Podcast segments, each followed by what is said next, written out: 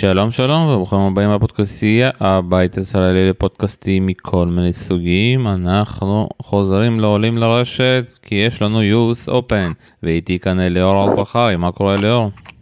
היי, שלום, מה נשמע? שלום לכל המאזינים וחג יוס אופן שמח. התרגשות ממש גדולה בטח. התרגשות גדולה והרבה חוסר שינה, הרבה לילות לבנים, ובהצלחה לכל מי שהולך להיות את המשחקים. שמע, משנה לשנה זה הולך להיות ונהיה יותר ויותר קשה, הלילות הלבנים. חד משמעית, כולנו גדלים, יש לנו עיסוקים, אם זה עבודה, לימודים, משפחה ומחויבויות אחרות, זה לא נהיה קל, זה שונה מזה שאתה בין עשרים עשרים ואחת ויכול כל הלילה להלבין לילות יום אחרי יום, אבל אתה יודע, אוהדי טניס, זה, זה כבר,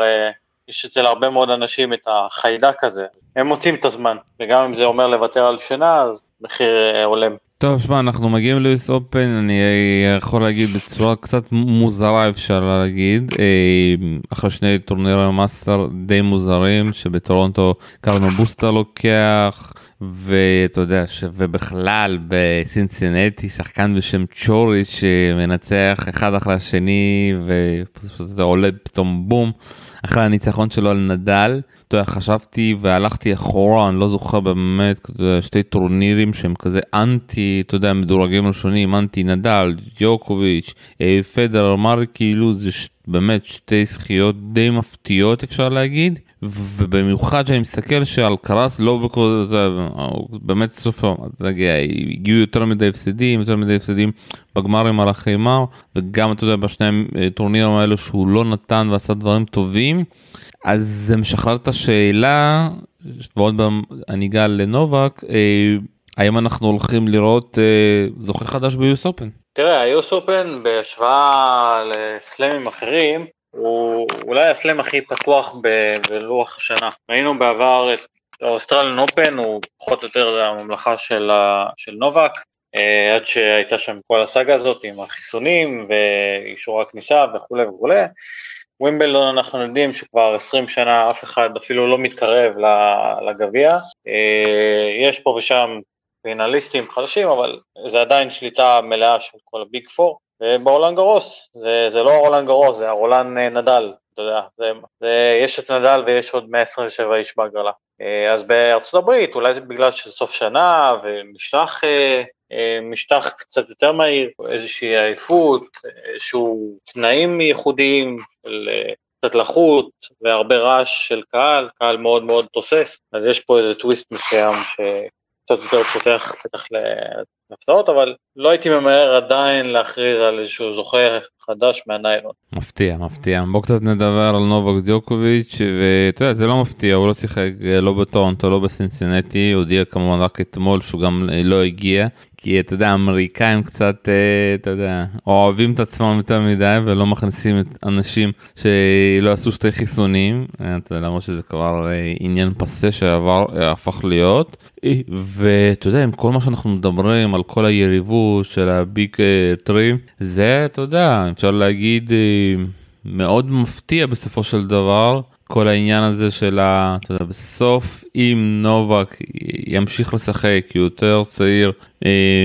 מהמתחרים שלו, ובסוף נובק, אתה יודע, יגיע ל-עשרים וחמש בתנאים האלה, אתה יודע, זה כאילו דווקא אני אומר, זה מחזק את ה... צ'יפים עליו שבסוף אתה יספרו מי השחקן הכי טוב, יגידו נובק, וזה בלי כוכבית, כי זה כוכבית כפולה, כי הוא הצליח למרות שהוא לא שיחק ב-אלפיים עשרים ושתיים בשני אסלאמים בגלל הקורונה. איך אתה לוקח את זה? אני טוען שהוויכוחים האלו תמיד יהיו, גם אם ג'וקוביץ' או נדל יזכו ב-שבעים סלמים, אין מה לעשות. זה, זה דיון שהוא בסוף מאוד סובייקטיבי, אפשר להסתכל על זה מבחינת המספרים, אבל... אתה יודע, אוהדי טניס לא תמיד מסתכלים רק על המספרים, אלא גם אה, על דברים שמעבר. לגבי ג'וקוביץ', אה, הוא אמר את זה בעצמו ברעיון אה, מאוד מפורסם, שהוא מודע להשלכות של זה, והוא לגמרי שלם איתם, הוא לא מתחרט עליהם, הוא יודע אה, שזה יכול מאוד לסכן אותו במרוץ הזה, שהוא מאוד מאוד אה, אה, חותר אליו, ומאוד רוצה להיות ה... טוב ביותר בטבלה ש... של מספר הסלמים, אבל יש פה איזשהו מחיר שהוא צריך לשלם, על העיקרון הזה, האם זה נכון או לא נכון, זה כבר עניין של פרשנות. בשורה התחתונה, אני לא חושב שלטווח ארוך זה עושה לו טוב. זה יכול להיות שחקן סופר סופר סופר מוכשר וסופר מוצלח ואיכותי כמו ג'וקוביץ', קשה מאוד לתאר את היכולות שלו במילים, כי באמת הוא פנומנל, פנומן, סליחה, אבל בסוף אין תחליף למשחקים חיים, אין תחליף למתח הזה, אין תחליף להתמודדות עם תנאים שאתה משחק על, על משהו באמת, זה ניקוד, אם זה כסף וכולי, וזה מאוד משפיע, זה מאוד מאוד משפיע, אנחנו נראה אולי איך את החדרה שלו באירופה, אבל אה, אני באופן אישי חושב שזה זה לא, זה יהיה קצת בעייתי, ראינו גם את פדר בהשוואה חוזר למגרשים, אחרי זה הרבה זמן בלי, בלי טניס על המגרש, גם אם אתה פיזית בסדר איכשהו, מאוד מאוד צריך להרוויח את התזמון הזה, מאוד צריך להרוויח, המאץ' טאפנס הזה, ואם אתה לא משחק זה בעיה. אתה יודע, ראינו את זה כמובן גם, אתה יודע, אחרי אוסטרליה, שלקח לו הרבה זמן, הוא גם סיפר שהיה לו איזושהי דיכאון, ואתה יודע, להבין את המצב שלו, וההפסד שלו לבי שלי, אתה יודע, זה לא משהו שבא והפתיע, אפשר אה, להגיד, ושאני מסתכל, אתה יודע, על הלוז בספטמבר, יש דוויס קו בספטמבר, אני צריך לדעת אם הוא משחק, ואחרי זה יש טורניר ב... מץ ולבר קאפ, ובלבר קאפ הוא הולך לשחק, אז אני מאמין שהוא לא ישחק, אתה יודע, עד לבר קאפ יכול להיות שאם הוא, אני לא יודע אם הוא ישחק בדוויס או לא, אז כאילו הוא לא ישחק, ואז מאוד מעניין מה, מה הולך להיות הלוז שלו, לי שפעם, אני כאילו, אני דווקא מסתכל שזה כאילו, זה עוד איזשהו טריגר, אתה יודע, להצבן את נובה כדי ש... אתה יודע, ההישג שלו שנה הבאה, אם הוא יזכה בעוד וימבלדון, או הוא כבר יחזור ליוס אופן או לאוסטרליה, והזכיות שלו שם הם כאילו רק ישפרו את הגדולה שלו. יכול להיות, יכול להיות, בסוף זה עניין של פרשנות, אני חושב שבסוף אף אחד לא מנצח את הזמן, ונובק גם לא הולך ונהיה צעיר יותר, יש חבר'ה צעירים שהולכים ופורצים ומתחזקים, בוא נדבר עליהם עכשיו בניתוח הגרלה, אבל יש גם נובק ביכולת C, המתחרים שלו, תמיד מנסים לצמצם את הפער, וזה לא הולך ונהיה קל יותר. טוב, בואו נתחיל ככה לדבר על הגרלה. אנחנו מתחילים, אני ככה, אסביר ככה לאנשים החדשים ששומעים את הפודקאסט שלנו פעם ראשונה, אנחנו עוברים לפי סקשנים, לפי רבעים, ואנחנו מנסים ככה לנחש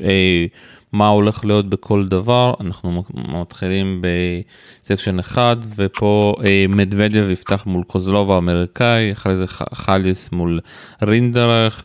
בן שלטון ההפתעה הכי גדולה של האמריקאים, אפשר להגיד בחודש הזה, מקדל כרטיס חופשי ויקבל פה איזשהו ליקי לוזר או עולה מהמוקדמות, בסשבילי גם משחק מול עולה מהמוקדמות, קיריוס מול קוקנקיס, וואו וואו וואו, איזה הגרלה קשה בשביל שני החברים הכי טובים האלו. בונזי מול אומבר, טבילו מול מרוצ'יק, ווולף מול באטיסטה הגות. ושמע, אני מסתכל על ההגרלה הזאת, ושוב פעם אני רואה את ההגרלה הזאת פעם ראשונה, ואני אומר וואו וואו וואו, מדוודיו מול קיריוס דייט שלישי הולך להיות כאן, אני רואה, ושמע, זה כבר הופכת להיות איזשהו מאבק איתני, הם נפגשו במ... במשחק נהדר השנה באוסטרליה, היה אחד המשחקים הטובים לדעתי, הם נפגשו גם לפני חודש בטורונטו, או לפני שבועיים ככה אפשר להגיד, כן, במונטריאול בקנדה. נכון, במונטריאול, אנחנו כנראה הולכים לקבל עוד דייט ביניהם, ושמע, כאילו צריך, אתה יודע, ללכת... להגיע לכותל, לשאול איפה המזל שלו נעלם, הגרלה הכי קשה שהוא יכול לקבל. אני, תראה, בואו בוא נתחיל מההתחלה, א', זה הטורניר ללא ספק הסלם המועדף על מדוודיו, הוא היה פה בגמר ב-אלפיים תשע עשרה, כמובן זכה בתואר ב-עשרים ואחת, עם ניצחון מרשים מאוד על ג'וקוביץ', והסיבובי פתיחה שלו לגמרי הגיוניים, קוזלוב אומנם שחקן אמריקאי ותמיד מסוכן לשחק נגד שחקן מקומי, אבל בסוף זה שחקן בן עשרים וארבע שברצף של שבעה הפסדים כבר, לא אמור לאיים עליו יותר מדי, גם בסיבובים הבאים, סיבוב שלישי שלטון או בזלשווילי, בסדר, כאילו בזלשווילי הגיאורגי לא שחקן הכי יציב, ואני לא ממש לא הופתע אם הוא ייפול בדרך, כמו שקופמן אומר, עבור עבור עבור, ששוב המדוודף בסיבובים השונים בעיקר ביוס אופן, לא מתקשה יותר מדי, בגלל זה גם ככה לא התייחסת לזה יותר מדי. נכון, נכון, אני רק אגיד שהבעיה של מדוודף, היא נראית, אולי על נייר הוא אמור להתמודד איתה, או המדורג ראשון בטורניר, ראשון בעולם, אבל טוב יפה, אבל מסתכלים קצת יותר לעומק, הוא לא ממש מסתדר לא עם קירוס ולא עם בוטיסטה גוט, ממם שיגיע לשמיני,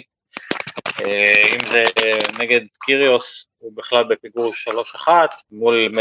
בוטיסטה גוט בפיגור ארבע אחת, החבר'ה שהוא היה מעדיף לראות באזורים אחרים של הגרלה, וגם ציינת את המומנטום האחרון, קיריוס ניצח רק לאחרונה את מדוודב, אז יש פה איזשהו רצון אולי לנקמה ספורטיבית, זה באמת פתוח וגם הרבה מאוד תלוי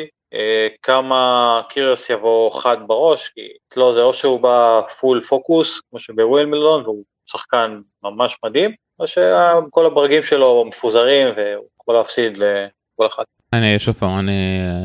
אתה צודק, אם, אם זה היה קיריוס לפני שנה, אבל שוב פעם, אם הוא לא פצוע, הוא נמצא בכושר מטורף, כאילו ראיתי אותו גם בסן חוזה, בטורניר שהוא זכה, וגם במונטריאול, היא, הוא נמצא בכושר מעולה, אתה יודע, זה קצת מפתיע, אבל ההגעה שלו לגמר, ווימלדון, אני חשבתי שזה קצת יוריד ממנו, והוא ימשיך, אתה יודע, יחזור להיות קיריוס הישן, דווקא זה הפך, זה הפך אותו הפוך, הוא הפך אותו, אתה יודע, הוא נהנה מהמומנטום הזה, בסינציאל, הוא כבר היה גמור בהפסד שהוא, בשחקן שהוא הפסיד שם, הוא כבר היה גמור פיזית ונפשית, אז באמת ההפסד שם היה קצת די מוזר, אבל אני לא רואה שוב פעם, מדוודב מול קיריוס בשמינית, זה הולך להיות המשחק פה. נכון, בהנחה שכמובן קיריוס עוברת בוטיסטה גוט, שזה גם לא טריוויאלי, למען האמת אפילו קיריוס לא ממש מסתדר עם הספרדי שתיים אחת לבוטיסטה גוט, ו... כולנו יודעים שבוטיסטה גוט, אולי לא בכושר האידיאלי שלו, האידיאלי ביותר שלו, אבל הוא, המאצ'אפ ביניהם עובד לטובתו, כי הוא שחקן שגורם לקירוס שחק המון המון המון כדורים, לא משהו שהוא קלייב ממנו. טוב, עוברים לסקשן שתיים, קרנו בוסטה מונטים, בובוליק מול גסטון, גרין מול לפצ'קה, קרנוביץ' מול דמינור, חצ'אנוב מול קודלה, מולקן מול מוניירו, דרפל מול רוסאברי ופיליפס אוג'רה לסי מול עולם המוקדמות.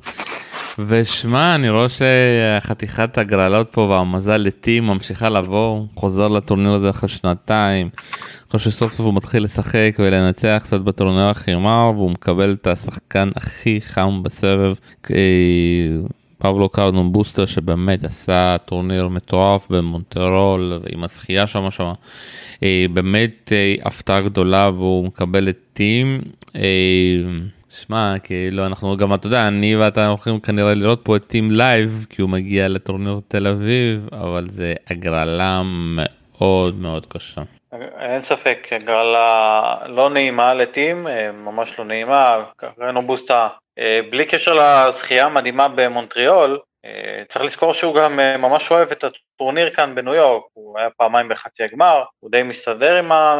התנאים, למרות שאולי הוא בהגדרה קלאסית, גדל על חמר וספרדי ואוהב חמר, הוא שחקן מגרשים קשים לא רע בכלל, אז זה לא הגרלה טובה לטים, וגם באופן כללי, דומיניק טים לא ממש מצליח למצוא את המומנטום חזרה, הוא הגיע לחצי גמר בגשתד, אבל לא משהו דרמטי מעבר לזה, לצערו כנראה אולי המזל ייפתח לו בתל אביב, כאן לא רואה לו הרבה סיכויים, גם אם אני מסתכל על שאר השחקנים בשמינית, כמובן פליקס אוג'ר על יסים, סיבוב ראשון יחסית נוח, סיבוב עולה מהמוקדמות, עולה כילוזר, והייתי ממש ממליץ לשים לב לבחור בשם ג'ייק דרייפר בריטי, שחקן כישרון עולה בין עשרים, היום חמישים וחמש בעולם, אבל הוא מתקדם בקצב ממש מרשים, עד לפני חודשיים הוא היה מאה ושמונה בעולם, לפני חצי שנה מאה שישים ושתיים, הילד, הילד הזה יש לו טניס מאוד טוב בידיים, רק קצת גנרי לפעמים, אבל אין ספק שיש פה משהו, משהו מיוחד, גם אם הוא לא יהיה מרי, אז יש, יש עתיד לטניס הבריטי. קודם כל, אתה יודע, אני לא זוכר אם הזכרת, אבל... טים מוביל שבע אפס על קרנו בוסטה, אתה יודע את זה? וואלה, כן, אני גם רציתי לבדוק כי הזיכרון שלי לא טוב, אבל טים כל כך אוהב אותו שזה המאזן שבע אפס, אז אתה יודע, השאלה כאילו כמה פה משמעותי זה הכושר הגופני המטורף של קרנו בוסטה או המפגשים ביניהם, אתה יודע, ואז כאילו אפשר להגיד אף אחד לא מצליח את קרנו בוסטה שמונה פעמים ברציפות. חד משמעית, כן, אתה יודע, תמיד בסוף מגיעים לנקודה כלשהי שאתה אתה מוצא את הפתח הזה. אם זה מעודד אותך, אז קרנו בוסטה ניצח בצ'לנג'ר ב-אלפיים ושלוש עשרה, דומיניק. וואו, וואו. אז יש לו אולי זיכרון מאוד מאוד רחוק. מאוד רחוק. שמע, דאפר, קודם כל, אני מאוד אוהב אותו, ראיתי אותו פעם ראשונה שהוא מנצח בקווינס לדעתי, לפני שנה, קיבל שם כרטיס חופשי, ובאמת, ואחר זה קיבל גם את נובק, אתה יודע, ועשה שם באמת טורניר ממש כיפי וקצת נעלם, אתה יודע, כי זה לא בכל טורניר אתה מקבל וייד קרדים שאתה נמצא בלונדון, ודווקא במונטריאול, אתה יודע, פתאום נצח את uh, ציציפס, uh, ובאמת uh, הראה כמה שהוא שחקן, uh, אתה יודע, הוא שמאלי, גבוה, uh, אני ממש אוהב uh, שחקנים האלו, והוא בריטי שזה שמה, זה, זה מפתיע, אבל הבריטי קצת, אפשר להגיד, קצת חוגגים עם אמה, עם נורי לאחרונה, וזה כישרון, אתה יודע, וזה, וזה די, די מפתיע שיש פתאום כישרונות בטניס הבריטי, אתה יודע, שאנחנו כל כך אוהבים לצחוק עליו,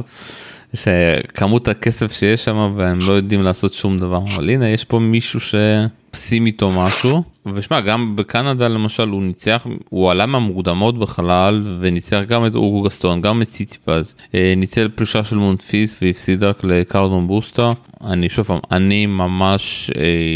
אוהב אותו ואיך שהוא משחק, שווה שווה לשים עליו עין. אתה יודע מה, אני, אני לא יודע כמה הוא מסוכן לשים בסיבוב השני, אבל בוא נגיד, זה משחק שהייתי, לא הייתי ממליץ לפספס, יש פה סיכון מסוים ללסים,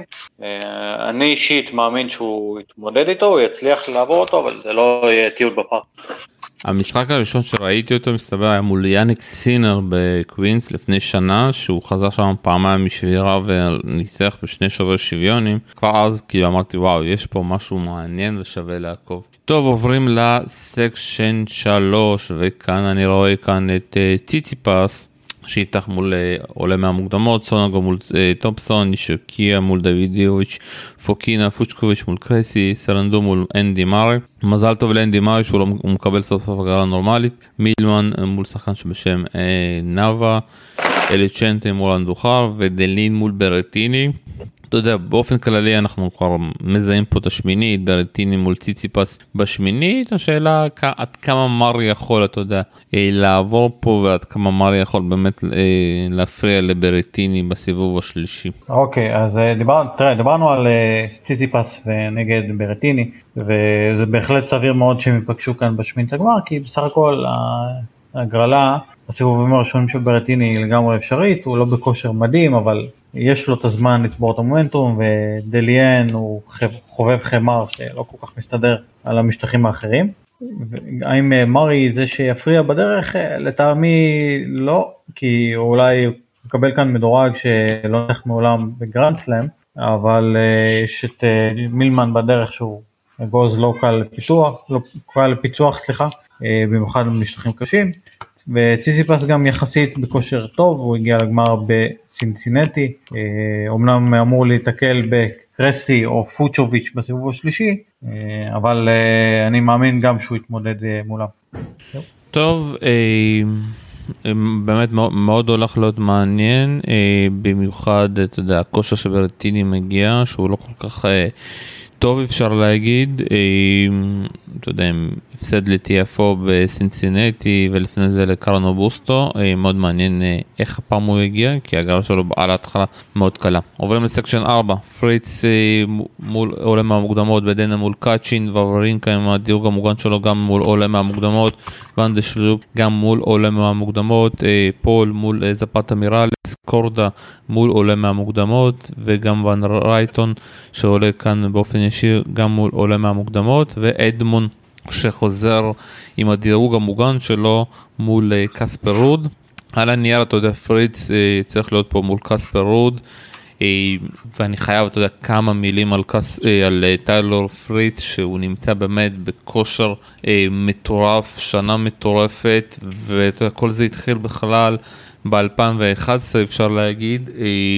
אלפיים עשרים ואחת. אלפיים עשרים ואחת, לא יודע למה, אני תמיד אומר אלפיים ואחת עשרה. אלפיים עשרים ואחת, בהפסד שלו מול נובק עם קרע בבטן, והוא לקח מאוד קשה את ההפסד הזה, ופתאום אתה יודע, עוד פעם מפסיד ככה עם שחקן פצוע לנדל בווימבלדון, אבל אתה יודע, אסור לשכוח מה שהוא עשה בשנה הזאת, וזה הזכייה באינדיאנס וולס,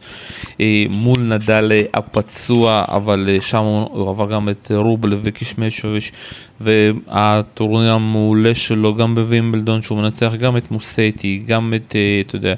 הגרל הקריירה, לא שם, את גרל מול כאן קוברה, עד שהוא הגיע מול נדל והפסיד, וכמובן, אתה יודע, שהוא ממשיך גם בסינסינטי, מנצח את קיוס ורובלב, ומפסיד רק למדוודיו, באמת טורניר שחקן שנמצא בפורמה טובה, ובאמת מאוד מעניין מה הוא יעשה כאן ועד לאן הוא יכול להגיע ביוס אופן הזה. אני רוצה לחזור רגע למשחק שתיארת מאוסטרליה מול ג'וקוביץ' הפצוע. אני חושב שהוא למד המון המון מהמשחק הזה, בעיקר דברים של עשה ואל תעשה, כי זה מאוד שדרג לו את הקריירה, רואים ש... זה יש לפני המשחק ההוא ואחרי המשחק ההוא, וראינו את הפייט, גם העלייה בדירוג, גם הפייטים הענקים שהוא נתן, ציינת את הניצחון הענק על נדל בגמר אינדיאן ווילס, והפייט בווימבלדון, אז הוא לגמרי השתדרג. הנקודה היא שפריץ, אני חושב גם השיג לעצמו, בנה לעצמו איזו יכולת, לצד המנטלית, יכולת טקטית מאוד מאוד טובה, של איך לנהל עצמו במהלך המשחק, מבחינת הכושר, מבחינת החבטות, הוא יודע לנצח נקודות ומשחקים גם שהוא לא ביכולת, ביכולת צי, וזה סופר סופר חשוב. אני חושב שהמדורג הבכיר שהוא קיבל כאן, קספר רוד, הוא המדורג החלומי שכולם היו רוצים לקבל, כי קספר רוד לא ממש משתגע על המשטח הקשה, ויש לו לא מעט מוקשים בדרך שעשויים להפיל אותו. אז לטעמי פריץ הוא המעמד הבכיר להתקדם מהחלק הזה לרבע הגמר. אז אנחנו בסקשן חמש עם אורקס מול אוטק, ורי מול יבשקה, מנרינו מול עולם המוקדמות, גופן מול מוסטי, דמיטב מול ג'ונסון, הקשימה מול עולם המוקדמות, מרטינס גם מול עולם המוקדמות, ואלטמה מול סינו. סקשן מאוד אפשר להגיד קל, בעיקר על הנייר, מאוד שקט, בלי הרבה, אתה יודע, אנשים שאנחנו יכולים להגיד, וואו, יש פה יותר מדי משחקים מטורפים, וסינר ואורקס צריכים לקבוע די את חברים בשמינית הגמר. עוד משמעית, אני מסכים, יש פה פוטנציאל לכמה וכמה אנשים לפרוץ קדימה, השמות הבולטים זה כמובן סינר ואורקאץ', ואורקאץ' פולני מאוד אוהב בארצות הברית או בצפון אמריקה, מאוד מסתדר עם התנאים. אני חושב שגם סינר מבחינתו קיבל כאן הגרלה שהיא מאוד אופטימית, מאוד מעודדת. בעיניי זה ייפול הלכה מאוד ישירה בין אורקאץ' לסינר. דימיטרוב, ג'ונסון, שחקנים עם פוטנציאל גדול, כמובן יש להם עבר לא רע בכלל, כמובן שניהם שחקני טופ עשר, ג'ונסון אני חושב היה טופ עשר או טופ עשרים,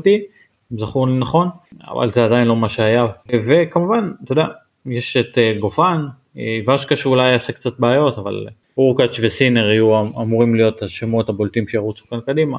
באופן אישי אני חושב שסינר דווקא קצת יותר חזק, לפחות במומנטום טוב יותר. אני אגיד לך מה שמעניין פה זה מוסטי, אתה יודע, מוסטי מקבל הגרלה מאוד קשה בשם גופן, ואתה יודע, הוא סוף סוף זכה בטורניר בחורה, ומאוד באמת מעניין לראות את מוסטי, מתי ה-up and down'ים שלו, אתה יודע, ירגעו, כי הוא שחקן שאתה יודע, עקפתי אותו כבר מהצ'לנג'רים שהוא התפתח, ואתה יודע, דיברו עליו, על סינר באותה נשימה, ואתה יודע, ומוסטי סוף סוף זכר בטורניר הבכורה שלו, במיוחד במשחק שאלקרס שם חזר והציל כמה נקודות משחק, ועדיין, לא יודע, מרגיש לי שהוא שחקן, כזה יופי כזה של שחקן, אבל בלי, בלי הרעל הזה של שהוא בניים. כן, בלי קילר, נכון, נכון. כן, אחד משמעי, זה אולי עניין של איזשהו מאפיין של שחקן צעיר שעדיין לא למד איך לנצח נקודות, נקרא לזה בצורה לא יפה או בצורה לא סופר אלגנטית, וזה זה בסוף מה שמאפיין שחקנים מצוינים לבין שחקנים טובים. שחקנים מצוינים יודעים לנצח גם שהם לא בשיא שלהם. מוזטי כרגע עדיין לא הגיע לרמה הזאת, אולי בעתיד, אולי בעתיד. יש לו פוטנציאל לא רע בכלל. טוב, עוברים לסקשן הבא, ואנחנו מדברים בסקשן שש על צ'יליץ' מול עולה מהמוקדמות, עולה מהמוקדמות מול רמוס וינולס, דוקראץ' מול אוקונול, פשלי מול אבנס, קוריץ' מול עולה מהמוקדמות, בוקסי מול אייביץ', גריספור קוריה ובאז מול אלקרז. על, אתה יודע, על הנייר צריכים להגיע כאן אלקרז וסיליץ' לשמינית הגמר, אבל בסופו של דבר, ואני רוצה לדבר על קוריץ' עוד מעט, ככה, תחשוב, תגיד לי מה אתה חושב על השמינית הזאת. אני חושב שפה הרבה פוטנציאל גם למשחקים סופר דרמטיים וענקיים, וגם מצד שני גם להרבה בלגנים, כי יש אלקרז וצ'וריץ' בסיבוב השלישי בצורה אפשרית, צ'יליץ' מול אבנס אולי בסיבוב השלישי, גם פוטנציאל מאוד מאוד ענק, גם הרבה סיכוי למעידות. צ'וריץ' במומנטום סופר מדהים, ו... זה לא, לא יהיה משחק פשוט מול אלקרז בסיבוב השלישי, אני מאמין בספרדי, והוא שחקן של משחקים גדולים, אז אני הולך איתו, אבל תשמע, כמו שצ'וריץ' היה נראה בשבוע האחרון, זה מפחיד. או צ'יליץ', צ'יליץ' שחקן שהוא הרבה פעמים יכול להגיע, לא הרבה פעמים, מעט מדי פעמים מגיע לזה, אבל מסוג המשחקים, מסוג השחקנים האלו, סליחה, שאם זה נקלטת לו, והסרב עובד טוב, והפורנד עובד טוב, פשוט יכול להעיף שחקן מהמגרש, כמו שאומרים, בדיוק כמו שקרה מול מדוודב ברולנד גארוס, פשוט פירק אותו בלי שום אפשרות לתת לו שום, שום סיכוי לקמבק. החלק הזה לא, לא רוצה להגיד שפתוח לגמרי, אבל בוא נגיד ככה שיש פה, לא יהיה, לא יהיה פשוט פה לקבל כרטיס לרבע הגמר. אני בכל זאת הולך עם אלקרז, כן, אבל יהיה פה מרתונים על ימין ועל שמאל לדעתי. ואתה יודע, אני חושב באמת לדבר על קוריץ' שנתן טורניר מטורף, אתה יודע, בצינסינטי, לנצח את מוסייטי ואת נדל אחרי אפס שתיים,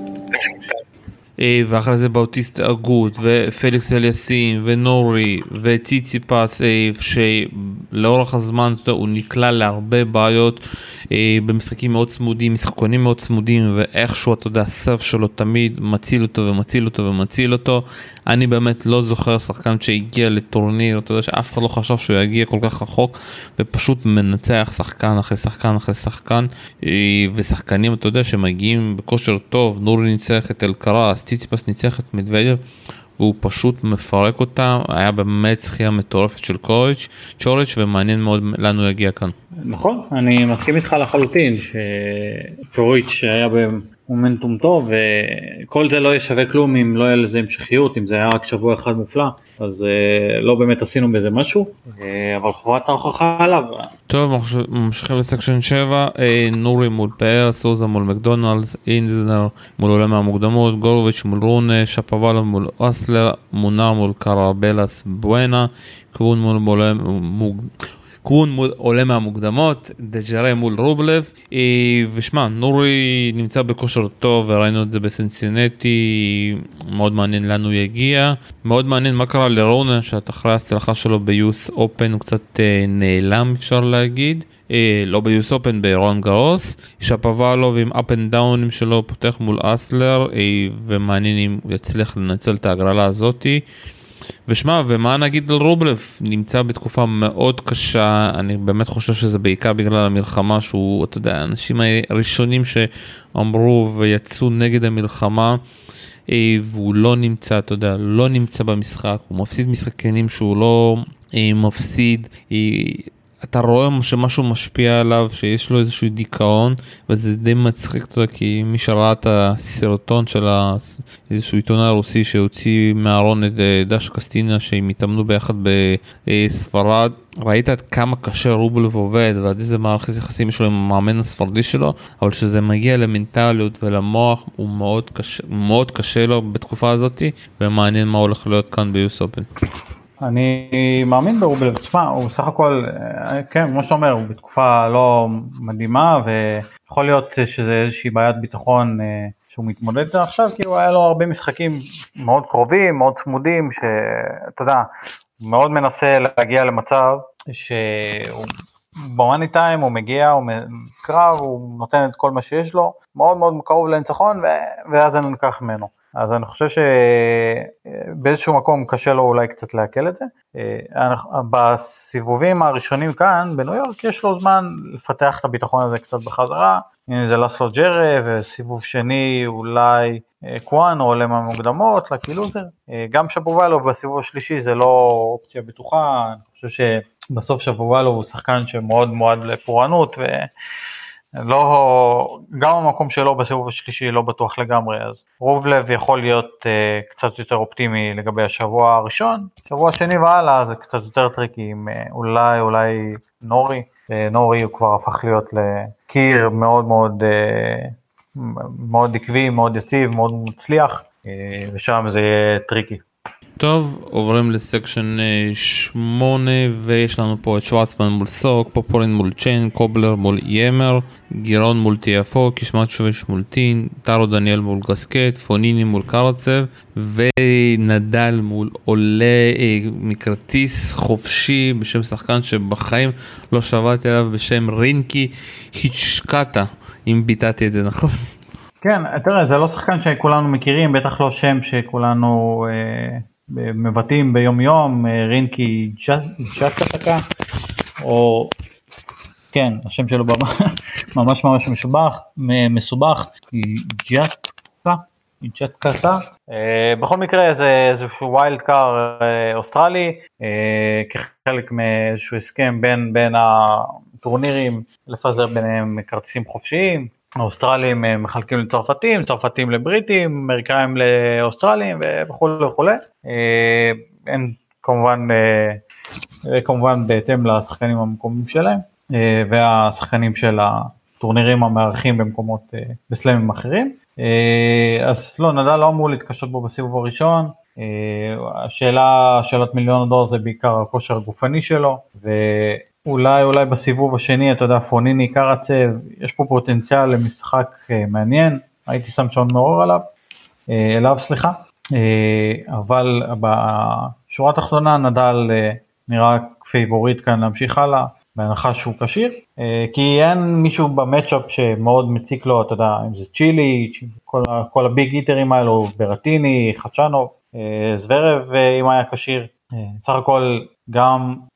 שוורצמן, גם טיאפו, גם קצ'מנוביץ' אולי, באמת שפים שעל הנייר הוא אמור להסתדר איתו. הגרלה די קלה על הנייר שוב פעם לנדל, כי אנחנו לא יכולים מה מבחינה פיזית איך הוא נמצא, אבל שמע, אני אגיד לך שאני הולך לשים שעון מורל על קרצב נדל, אם קרצב יעבור לו צפוניני, מאוד מעניין אותי איך הסגנון הזה של שניהם ככה השתלב, כי ראיתי גם ככה שהם התאמנו ככה ברולאן גארוס ועוד כל מיני מקומות, אבל עדיין לא היה להם משחק, אתה יודע, במסגרת רשמית. קרצב בעונה קצת עזויה, אם התחיל טוב ואז פשוט ירד, פתאום כן מצליח לנצח שתי משחקים ברציפות ואז עוד פעם מפסיד up and down, אחרי שעזב את המאמן שלו איגר יצק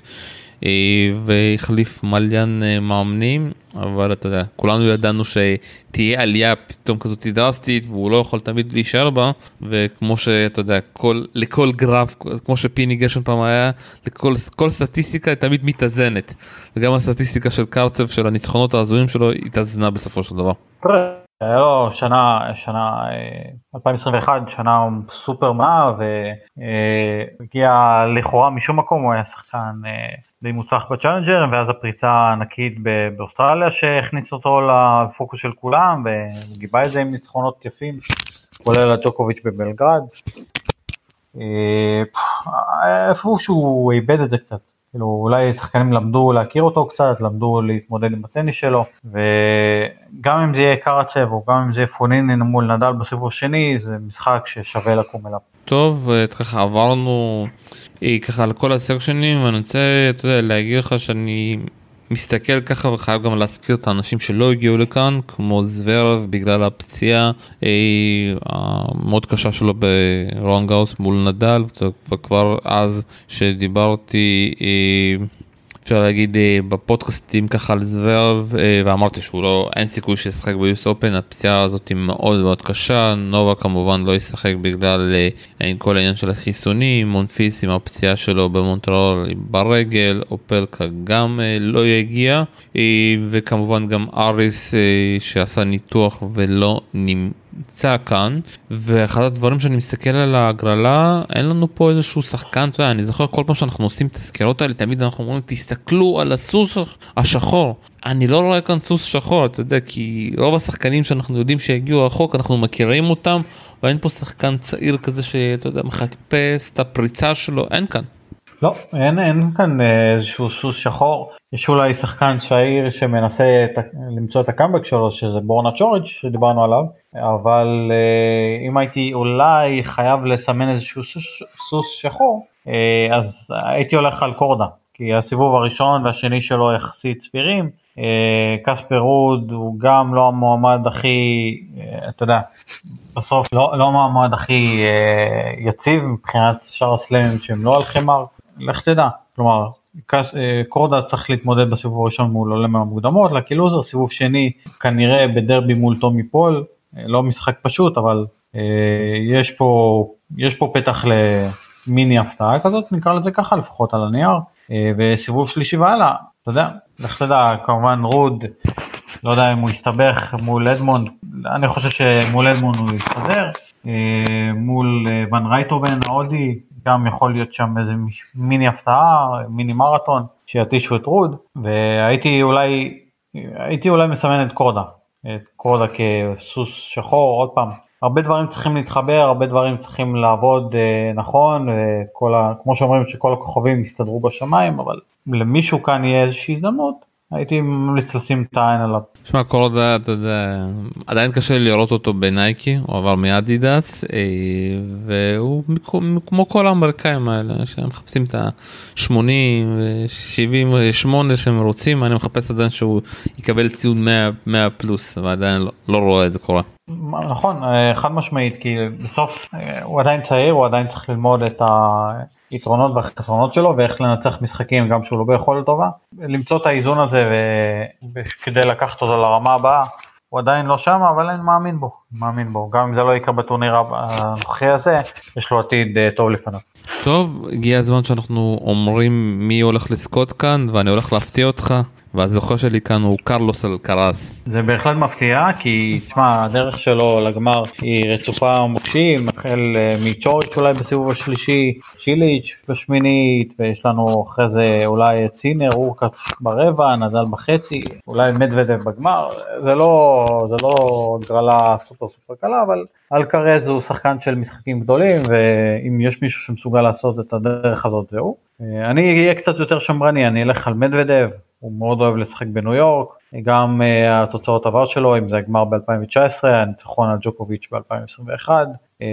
ואפילו האינטראקציות שלו עם הקהל, הניסיון הזה uh, של אהבה שנאה מול הקהל האמריקאי התוסס, ולהוכיח להם גם במידה מסוימת, אז uh, אני, אני מאמין בו ואני אלך איתו. אני חתמת, אני מאוד אוהב את מדוודב, אבל אני מרגיש שהוא קצת יותר מדי uh, מחפש את עצמו השנה, uh,